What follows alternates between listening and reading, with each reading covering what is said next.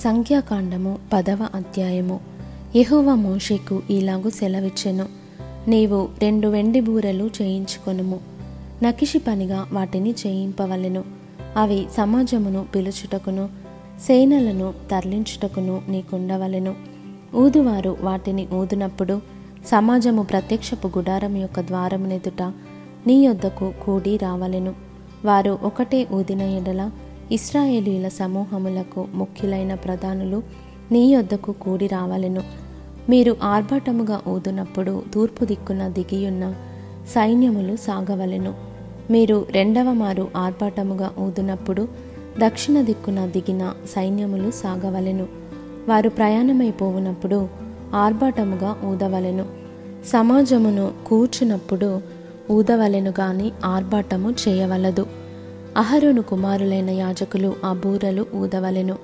నిత్యమైన కట్టడను బట్టి అవి మీ వంశముల పరంపరగా మీకు ఉండును. మిమ్మను బాధించు శత్రువులకు విరోధముగా మీ దేశములో యుద్ధమునకు వెళ్ళునప్పుడు ఆ బూరలు ఆర్భాటముగా ఊదవలెను. అప్పుడు మీ దేవుడైన యెహోవా సన్నిధిని మీరు జ్ఞాపకమునకు వచ్చి మీ శత్రువుల నుండి రక్షింపబడుదురు.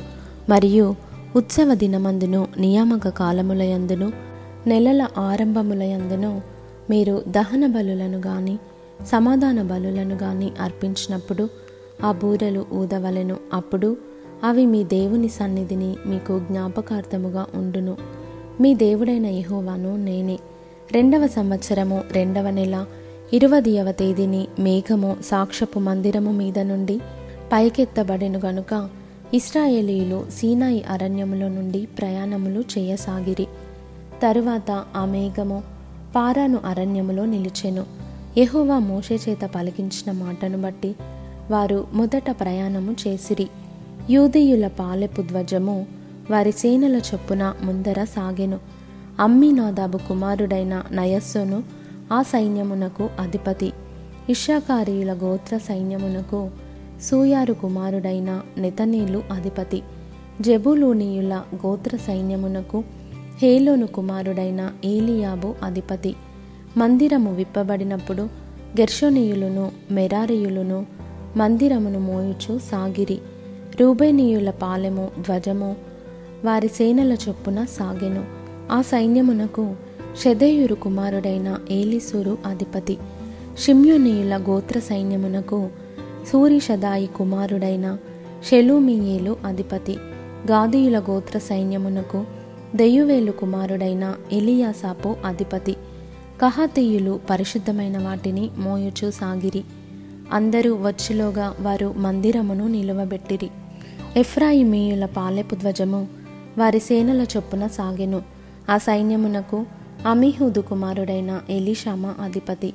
పెదాసూరు కుమారుడైన గమలియేలు మనషీల గోత్ర సైన్యమునకు అధిపతి. గిద్యోని కుమారుడైన అబీదాను బెన్యామీనుల గోత్ర సైన్యమునకు అధిపతి. దానియుల పాలెపు ధ్వజము సాగెను. అది పాలెములన్నిటిలో వెనుక నుండెను. అమీషదాయి కుమారుడైన అహియెజరు ఆ సైన్యమునకు అధిపతి. ఒక్రాను కుమారుడైన పగియేలు ఆషేరీయుల గోత్ర సైన్యమునకు అధిపతి. ఏనాను కుమారుడైన అహీరా నఫ్తాలీయుల గోత్ర సైన్యమునకు అధిపతి. ఇస్రాయేలీలు ప్రయాణము చేయనప్పుడు తమ తమ సైన్యముల చొప్పుననే ప్రయాణమై సాగిరి. మోషే మామయగు మిద్యానీయుడైన రెవూయేలు కుమారుడగు హోబాబుతో మోషే ఎహోవా మాకిచ్చేదనని చెప్పిన స్థలమునకు మేము ప్రయాణమైపోవచ్చున్నాము మాతో కూడా రమ్ము. మేము మీకు మేలు చేసేదము. ఎహోవా ఇస్రాయేలీలకు తాను చేయబోవు మేలును గూర్చి వాగ్దానము చేసిననగా అందుకతడు నేను రాను. నా దేశమునకును నా వంశస్థుల యొద్దకును వెళ్ళుదుననెను. అందుకు మోషే నీవు దయచేసి మమ్మను విడువకుము. ఎట్లనగా ఈ అరణ్యమందు మేము దిగవలసిన స్థలములు నీకు తెలిసియున్నవి. నీవు మాకు కన్నుల వలె ఉందువు. మరియు నీవు మాతో కూడా వచ్చిన ఎడల యహోవ మాకు ఏ మేలు చేయునో ఆ మేలును బట్టి మేము నీకు మేలు చేయుదుమనెను. వారు యహోవా కొండ నుండి మూడు దినముల ప్రయాణము చేసిరి. వారికి విశ్రాంతి స్థలము చూచుటకు ఆ మూడు దినముల ప్రయాణములో యహోవా నిబంధన మందసము వారికి ముందుగా సాగెను. వారు తాము దిగిన స్థలము నుండి సాగినప్పుడు యహోవా మేఘము పగటివేళ వారి మీద ఉండెను. ఆ మందసము సాగినప్పుడు మోషే యహోవా లెమ్ము నీ శత్రువులు చెదరిపోవుదురుగాక నిన్ను ద్వేషించువారు నీ ఎదుట నుండి పారిపోవుదురుగాక అనెను. అది నిలిచినప్పుడు అతడు యెహోవా ఇస్రాయేలు వేవేల మధ్యకు మరలా రమ్మనెను.